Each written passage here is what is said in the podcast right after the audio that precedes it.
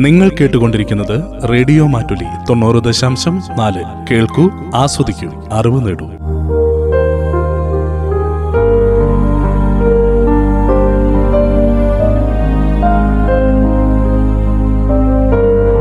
Radio Mattoli മാറ്റത്തിന്റെ ശംഖുലി.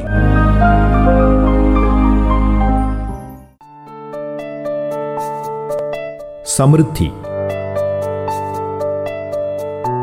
നബാർഡിന്റെ വനിതാ സ്വയം സഹായ സംഘ വികസന ഫണ്ട് ഉപയോഗിച്ച് റേഡിയോ മാറ്റലി തയ്യാറാക്കി അവതരിപ്പിക്കുന്ന സാമ്പത്തിക സാക്ഷരതാ പരിപാടി. സമൃദ്ധി. സാങ്കേതിക സഹായം ലീഡ് ബാങ്ക് വയനാട്. നിർവഹണം ഭാഗ്യലക്ഷ്മി.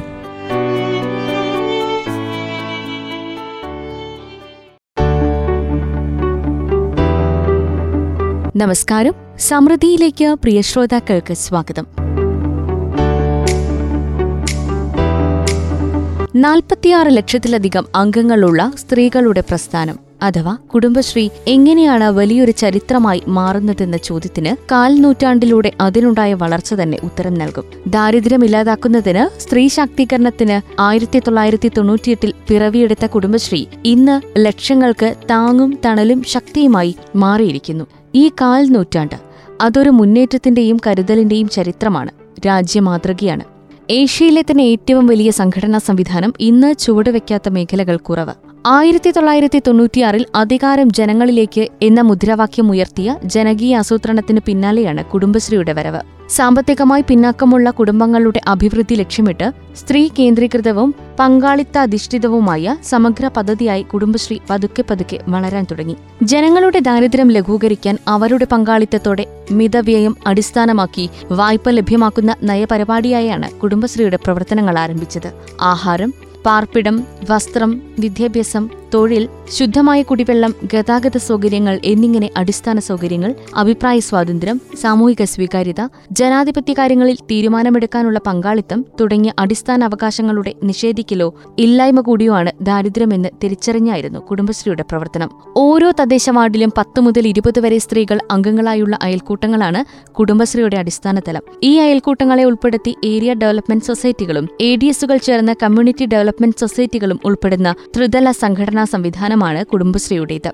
നിലവിൽ മൂന്ന് ലക്ഷത്തിലേറെ അയൽക്കൂട്ടങ്ങളിലായി നാൽപ്പത്തിയാറ് ലക്ഷത്തിലധികം വനിതകളുണ്ട് കുടുംബശ്രീയിൽ. പാർശ്വവൽക്കരിക്കപ്പെട്ടവരെ മാത്രമല്ല ട്രാൻസ്ജെൻഡർ വയോജനങ്ങൾ ഭിന്നശേഷിക്കാർ തുടങ്ങിയവരെയെല്ലാം കുടുംബശ്രീ ചേർത്ത് പിടിക്കുന്നു. പുതിയ വരുമാന മാർഗങ്ങൾ കുടുംബശ്രീ പ്രവർത്തകർ കണ്ടെത്തുന്നു. അവർക്ക് സ്വന്തം കാലിൽ നിൽക്കാനാകുന്നു. അവർക്ക് എത്താനാവാത്ത ഇടങ്ങളില്ല. വനിതകൾ സംരംഭകരായി. സൂക്ഷ്മ സംരംഭങ്ങൾ അയൽക്കൂട്ടങ്ങളിലെ സമ്പാദ്യവും വായ്പയും ഗ്രാമസഭകളിലെ പങ്കാളിത്തം സ്ത്രീകൾക്ക് നേരിടേണ്ടി വരുന്ന അതിക്രമങ്ങളെ പ്രതിരോധിക്കൽ അവരുടെ സുരക്ഷ ഉറപ്പാക്കൽ എന്നിവയിലൂടെ സ്ത്രീകളുടെ സാമൂഹിക ഇടപെടൽ ശേഷിയും കാര്യശേഷിയും വർദ്ധിപ്പിച്ചാണ് ഇവരുടെ മുന്നേറ്റം. സ്വന്തമായി വരുമാനം കണ്ടെത്താൻ ആഗ്രഹിക്കുന്ന ഈ പ്രവർത്തകർക്ക് നിരവധി സാമ്പത്തിക സഹായങ്ങളാണ് ലഭ്യമായിട്ടുള്ളത്. കുടുംബശ്രീ പ്രവർത്തകർക്ക് ലഭ്യമായിട്ടുള്ള വിവിധ വായ്പാ പദ്ധതികളെക്കുറിച്ചാണ് സമൃദ്ധിയുടെ കഴിഞ്ഞ അധ്യായത്തിൽ ശ്രോതാക്കൾ കേട്ടത്. കഴിഞ്ഞയാഴ്ച പ്രക്ഷേപണം ചെയ്ത അഭിമുഖത്തിന്റെ തുടർന്നുള്ള ഭാഗമാണ് ഇന്നും. കുടുംബശ്രീ പ്രവർത്തകർക്ക് ലഭ്യമായിട്ടുള്ള വിവിധ വായ്പാ പദ്ധതികളെക്കുറിച്ചും കൃത്യമായ തിരിച്ചടവ് മുടങ്ങിയാൽ ബാങ്ക് സ്വീകരിക്കുന്ന നടപടികളെക്കുറിച്ചും കേൾക്കാം ഇന്നത്തെ സമൃദ്ധിയിലൂടെയും. വിവരങ്ങൾ പങ്കുവയ്ക്കുന്നത് Kudumbashree banking R P Kunhikrishnan.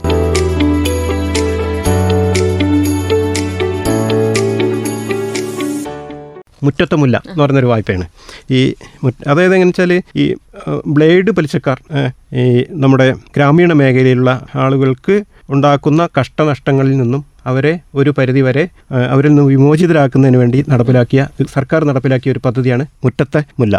ഇതിൽ ഇത് സമൂഹത്തിന്റെ താഴെത്തട്ടിലുള്ളവർ കൂലിവേലക്കാർ ചെറുകിട കച്ചവടക്കാർ എന്നിവരെ ബ്ലേഡ് പലിശക്കാരിൽ നിന്നും ഒഴിവാക്കുന്നതിനും കുടുംബശ്രീയുമായി സഹകരിച്ച് ആവിഷ്കരിച്ച് നടപ്പിലാക്കുന്ന ഒരു പദ്ധതിയാണ് മുറ്റത്തമുല്ല എന്ന് പറയുന്ന വായ്പാ പദ്ധതി. ഗ്രാമീണ ലഘു വായ്പാ പദ്ധതി എന്നും ഇതിനെ പറയാം നമുക്ക്. നമ്മുടെ ജില്ലയിൽ ഞാൻ ആദ്യം പറഞ്ഞു ഒരു ബാങ്കിന് മൂന്ന് കോടി രൂപയോളം ഇപ്പോൾ ഔട്ട്സ്റ്റാൻഡിംഗ് ഉണ്ട്. ഈ മുറ്റത്തമുല്ല എന്ന് പറഞ്ഞ വായ്പയിൽ അതിൽ അവധി ബാക്കി എന്ന് പറയുന്നത് അതായത് ഓവർ ഡ്യൂ എന്ന് പറയുന്നത് ഒട്ടുമില്ല. ഒരു ഒരു രൂപ പോലും ഓവർ ഡ്യൂ ഇല്ലാതെയാണ് അത് നടന്നുകൊണ്ടിരിക്കുന്നത്. പിന്നെ ഈ ലിങ്കേജ് വായ്പ ഞാൻ ആദ്യം പറഞ്ഞ ലിങ്കേജ് വായ്പയ്ക്ക് സമർപ്പിക്കുന്ന എല്ലാ രേഖകളും തന്നെയാണ് ഈ മുറ്റത്തമുല്ല എന്ന് പറയുന്ന വായ്പയ്ക്കും സമർപ്പിക്കേണ്ടത്. ഈ പദ്ധതി പ്രകാരം ആയിരം രൂപ മുതൽ ഇരുപത്തയ്യായിരം രൂപ വരെ കുടുംബശ്രീ അംഗങ്ങളല്ലാത്തവർക്കോ കുടുംബശ്രീയിൽപ്പെട്ട ആളുകൾക്കോ കൊടുക്കാം. കുടുംബശ്രീയിൽ അംഗങ്ങളല്ലാത്തവർക്ക് എന്ന് പറയുമ്പോൾ കുടുംബശ്രീ അല്ലാത്തവരെ അല്ലാത്തവർക്കും കൊടുക്കാം. കുടുംബശ്രീ അംഗങ്ങൾക്ക് മാത്രമല്ല. കുടുംബശ്രീ അംഗങ്ങളെ ഉദ്ദേശിച്ചിട്ടല്ല ഈ വായ്പ നടപ്പിലാക്കുന്നത്. കുടുംബശ്രീ അല്ലാത്ത ആൾക്കാർക്കാണ്. എങ്കിലും കുടുംബശ്രീ അംഗങ്ങൾക്കും ഒരു പ്രത്യേക സാഹചര്യത്തിൽ വേണമെങ്കിൽ അനുവദിക്കാൻ പറ്റും. അതെ. വായ്പകൾക്ക് ഉണ്ടാവില്ല? ഇപ്പം വീട്ടിൽ ആരെങ്കിലും കുടുംബശ്രീയിൽ അംഗമായിരിക്കണം എന്നുള്ളത് ആ ഒരു കണ്ടീഷൻ ഉണ്ടോ? ആ, അങ്ങനെയില്ല. ഇല്ല. ഇല്ല. ഇനി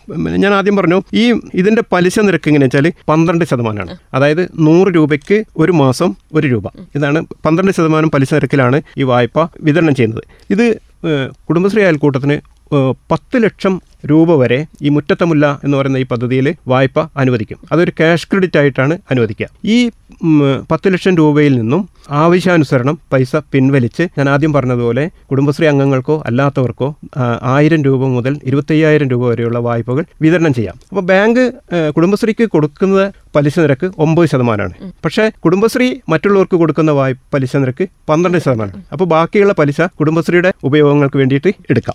ഇതിന്റെ കാലാവധി അൻപത്തിരണ്ട് ആഴ്ചയാണ്. അൻപത്തിരണ്ട് ആഴ്ച എന്ന് പറഞ്ഞാൽ ഒരു വർഷം. അപ്പം ഓരോ ഇങ്ങനെ കൊടുക്കുന്ന വായ്പ ആളുകൾക്ക് കൊടുക്കുന്ന വായ്പ കുടുംബശ്രീ എന്ത് ചെയ്യണം?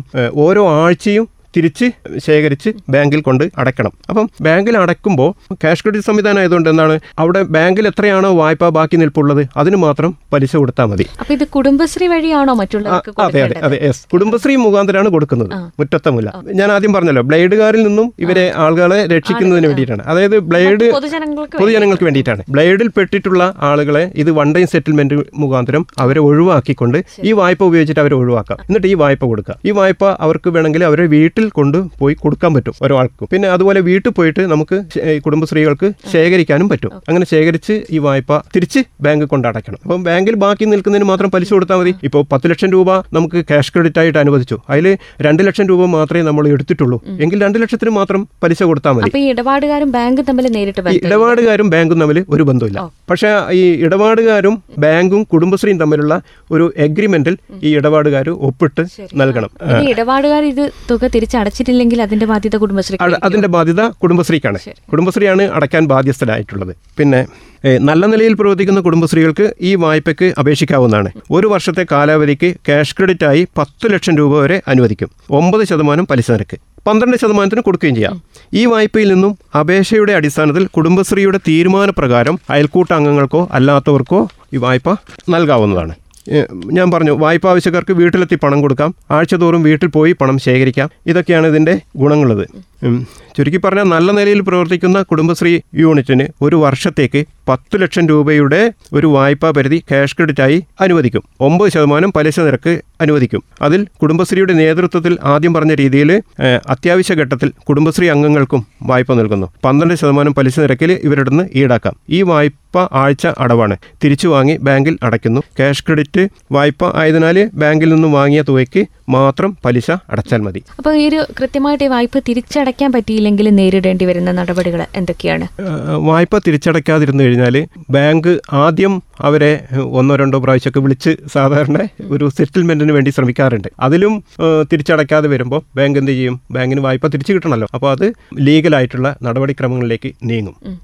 സഹകരണ ബാങ്കുകളെ സംബന്ധിച്ചിടത്തോളം ഇതിന് ആർബിട്രേഷൻ കേസ് ഫയൽ ചെയ്യുക എന്നുള്ളതാണ്. അതായത് വായ്പാ തുകയുടെ ഒരു നിശ്ചിത ശതമാനം ലീഗൽ ഫീസ് വാങ്ങും. അതിന് നോട്ടീസ് ഫീ ചെലവ്. ഇതെല്ലാം കൂടി ചെലവായി ഒരു വലിയ ബാധ്യത ഈ ഓവർഡ്യൂ ആയ കുടുംബശ്രീക്ക് വരും. ഈ ലീഗൽ നടപടിയിലേക്ക് നീങ്ങുമ്പോൾ. അത് അങ്ങനെ എ ആർ സി ഫയൽ ചെയ്തിട്ടാണ് അത് കേസിലേക്ക് നീങ്ങുക. കേസിൽ വിധിയായി കഴിഞ്ഞാൽ ഈ സഹകരണ നിയമം ചട്ടങ്ങൾ അനുസരിച്ചിട്ട് ഈ വായ്പ തിരിച്ചു ഈടാക്കുന്നതിനുള്ള നടപടിയിലേക്ക് ബാങ്ക് നീങ്ങും. അത് വലിയ കഷ്ടനഷ്ടങ്ങൾ സംഘങ്ങളെ വ്യക്തികൾക്ക് ഉണ്ടാവും. ഇപ്പം ഒരു സംഘത്തിലെ വായ്പ എടുത്തിട്ട് ആ സംഘത്തിലെ ഒരാൾ ഒരു കുടുംബശ്രീയിലെ ഒരാൾ തിരിച്ചടച്ചിട്ടില്ലെങ്കിലും അതിലെ എല്ലാ കുടുംബശ്രീയിലെ മുഴുവൻ ആൾക്കാരും തിരിച്ചടക്കാൻ ബാധ്യസ്ഥരാണ്. ആ രീതിയിലാണ് നമ്മൾ ആദ്യം ഇൻട്രസ്റ്റ് അഗ്രിമെന്റ് ഒപ്പിട്ട് കൊടുത്തിരിക്കുന്നത് അതിന്റെയൊക്കെ അടിസ്ഥാനത്തിലാണ് ഈ നിയമ നടപടിയിലേക്ക് നീങ്ങുക.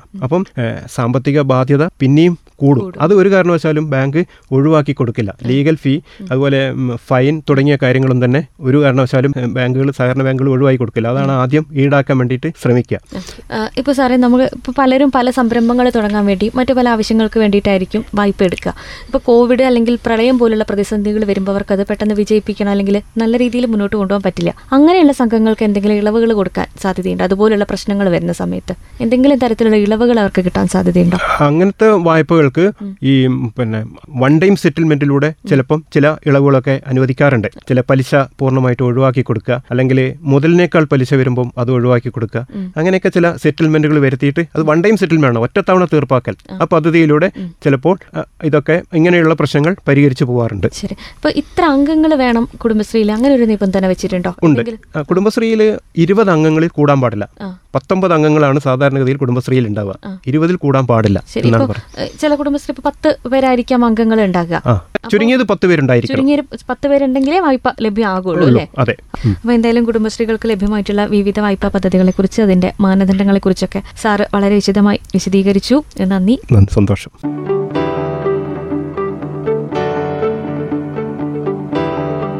കുടുംബശ്രീ പ്രവർത്തകർക്ക് ലഭ്യമായിട്ടുള്ള വിവിധ വായ്പാ പദ്ധതികളെക്കുറിച്ചും ബാങ്കിൽ നിന്നും നേരിടേണ്ടി വരുന്ന നടപടികളെക്കുറിച്ചുമാണ് സമൃദ്ധിയുടെ ഇന്നത്തെ അധ്യായത്തിൽ ശ്രോതാക്കൾ കേട്ടത്. വിവരങ്ങൾ പങ്കുവച്ചത് Kudumbashree banking R P Kunhikrishnan.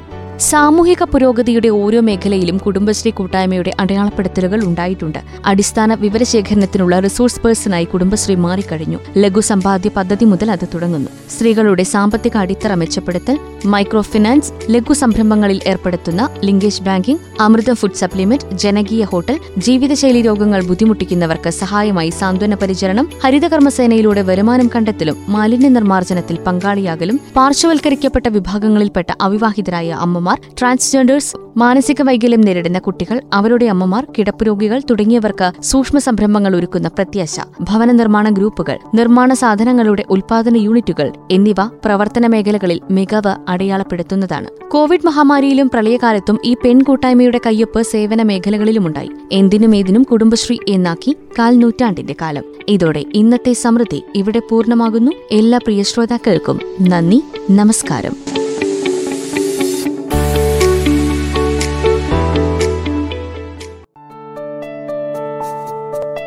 സമൃദ്ധി. നബാർഡിന്റെ വനിതാ സ്വയം സഹായ സംഘ വികസന ഫണ്ട് ഉപയോഗിച്ച് റേഡിയോ മാറ്റലി തയ്യാറാക്കി അവതരിപ്പിക്കുന്ന സാമ്പത്തിക സാക്ഷരതാ പരിപാടി. സമൃദ്ധി. സാങ്കേതിക സഹായം lead bank Wayanad.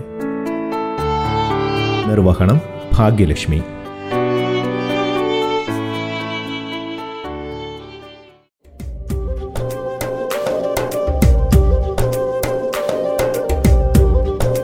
Radio Mattoli തൊണ്ണൂറ് ദശാംശം നാല്.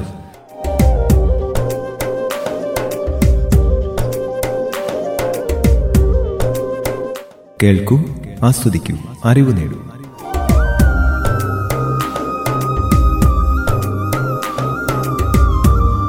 റേഡിയോ മാറ്റുലി മാറ്റത്തിന്റെ ശംഖുലി.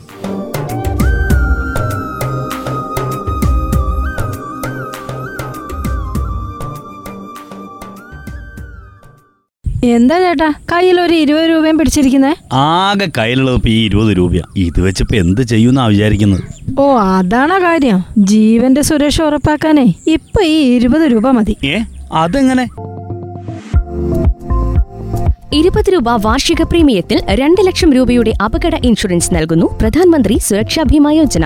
പൂർണ അംഗവൈകല്യത്തിന് രണ്ട് ലക്ഷം രൂപയും പരിമിത അംഗവൈകല്യത്തിന് ഒരു ലക്ഷം രൂപയും ലഭിക്കും. നാനൂറ്റി മുപ്പത്തിയാറ് രൂപ വാർഷിക പ്രീമിയത്തിൽ രണ്ട് ലക്ഷം രൂപയുടെ ലൈഫ് ഇൻഷുറൻസ് നൽകുന്നു. പ്രധാനമന്ത്രി ജീവൻ ജ്യോതി ഭീമ യോജന. എല്ലാ മരണങ്ങൾക്കും ഇൻഷുറൻസ് പരിരക്ഷ ലഭിക്കും. പ്രധാനമന്ത്രി സുരക്ഷാ ഭീമ യോജന പ്രധാനമന്ത്രി ജീവൻ ജ്യോതി ഭീമ യോജന അടൽ പെൻഷൻ യോജന തുടങ്ങിയ സാമൂഹ്യ സുരക്ഷാ ഇൻഷുറൻസ് പദ്ധതികളിൽ അംഗമാകൂ. ജീവന്റെ സുരക്ഷ ഉറപ്പാക്കൂ. പൊതുജന താൽപര്യാർത്ഥം നബാർഡിന്റെ സാമ്പത്തിക സഹായത്തോടെ റേഡിയോ മാറ്റുലി.